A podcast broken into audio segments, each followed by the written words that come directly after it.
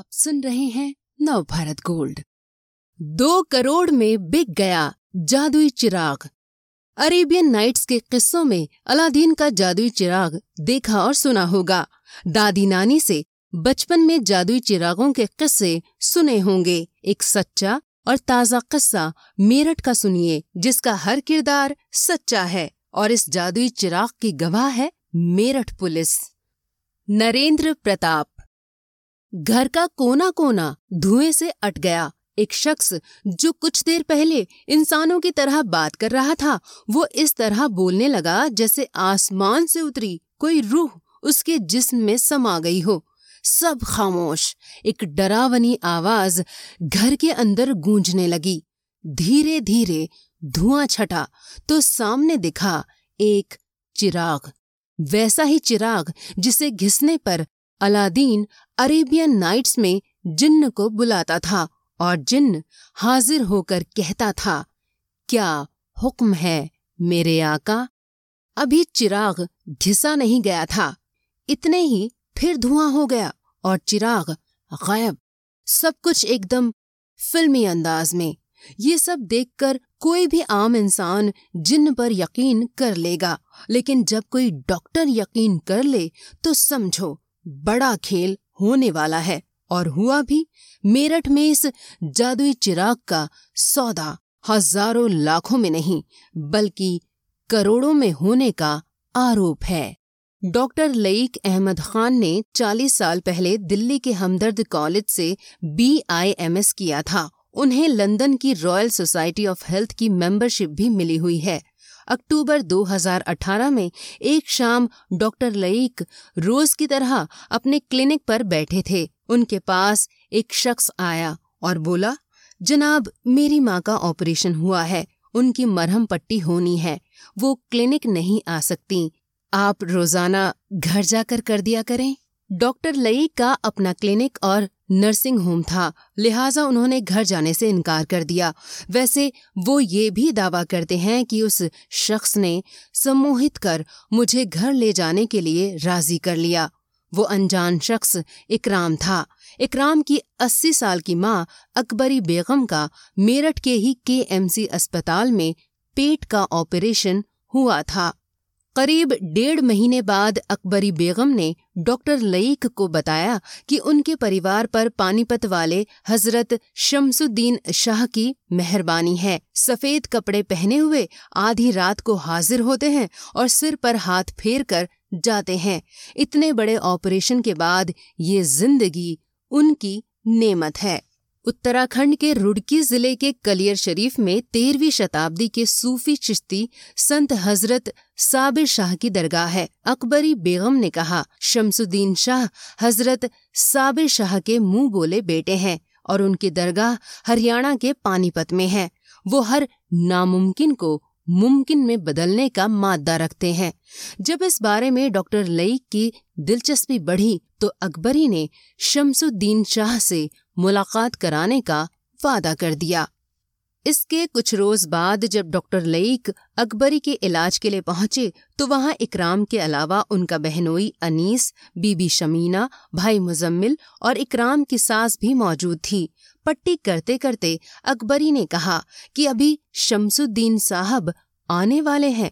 थोड़ी देर बाद घर के एक कमरे में बिस्तर लग गया और सभी दूरी दूरी से वहाँ बैठ गए।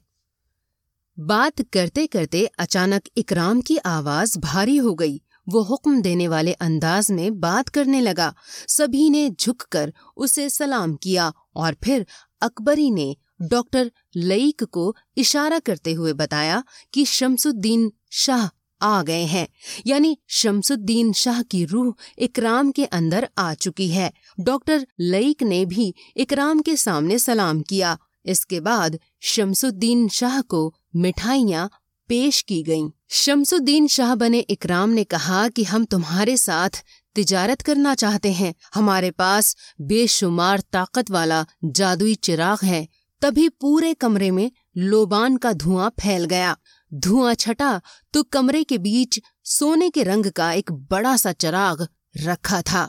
आरोप के मुताबिक शमसुद्दीन यानी इकराम ने बताया कि ये जादुई चिराग है। इसे रगड़ने से काले अब्बा का जिन बाहर आता है, इकतीस लाख रुपए में ये चिराग आज से तुम्हें दिया।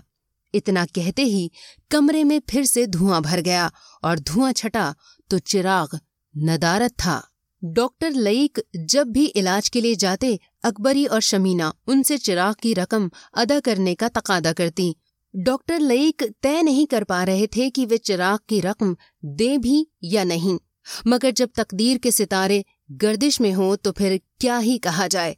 हुआ ये कि डॉक्टर लईक का बेटा मेरठ के L L R medical college में पढ़ाई कर रहा था। वो अचानक बीमार पड़ा तो दिल्ली के एम्स रेफर कर दिया गया। बस इकराम ने इस मुसीबत को मौके के तौर पर लिया और डॉक्टर लईक को बहकाया कि शमसुद्दीन शाह नाराज़ हैं।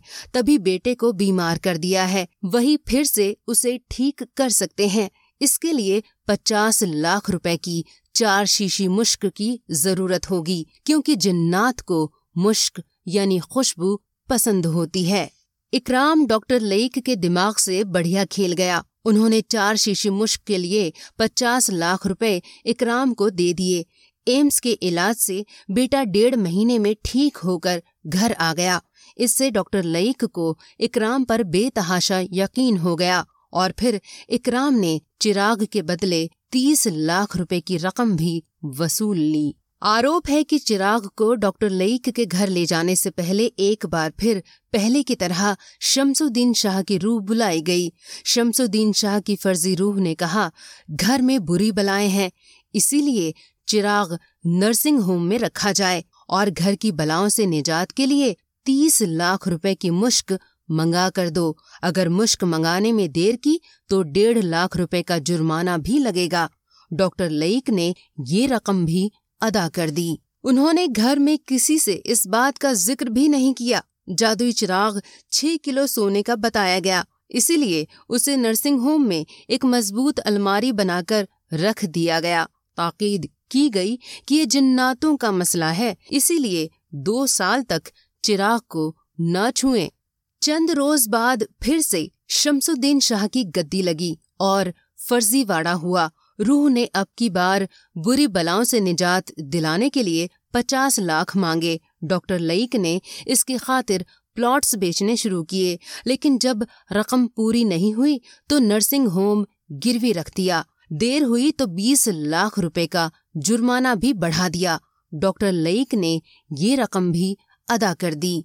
जादुई चिराग से काले अब्बा का जिन बुलाने के लिए एक कीमती पत्थर को चिराग पर रगड़ा जाता है, इस पत्थर की कीमत पाँच लाख रुपए थी। डॉक्टर साहब की जमा पूंजी ठिकाने लग चुकी थी। डॉक्टर लईक ने इकराम से कहा कि वो खुद पत्थर मंगा लें, पैसे बाद में दे देंगे।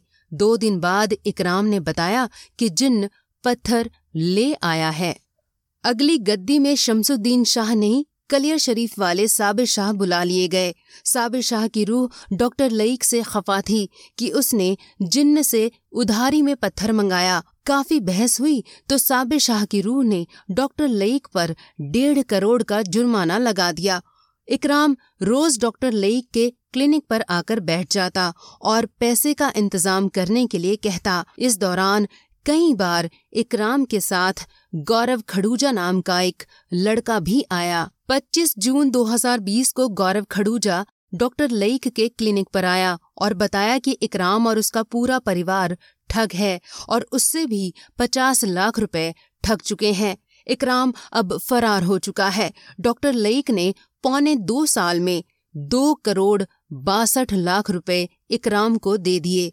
हर भुगतान के सबूत का उन्होंने दावा किया और गौरव के कहने पर डॉक्टर लईक ने पुलिस की मदद ली। पुलिस ने डेढ़ महीने की मशक्कत के बाद इकराम और उसके बहनोई अनीस को गिरफ़्तार करने में सफलता पाई। पुलिस जाँच के मुताबिक ठगी की कमाई से अचल संपत्ति खरीदी गई। मेरठ एसएसपी अजय कुमार साहनी के मुताबिक पुलिस को अभी इकराम की पत्नी शमीना की भी तलाश है। इकराम और उसके घरवालों के अलावा कुछ और ठग इस गिरोह का हिस्सा हैं। कई लोगों से ठगी के अलग अलग किस्से पता चले हैं। यानी इस मामले की कई परतें अभी खुलनी बाकी हैं। सिर्फ़ यही है, देश और दुनिया की हर ज़रूरी नॉलेज दिलचस्प जानकारियाँ और सार्थक मनोरंजन। सुने या पढ़ें और रहें दूसरों से दो कदम आगे हर रोज। गोल्ड के पॉडकास्ट का खजाना मिलेगा नव भारत गोल्ड डॉट कॉम पर।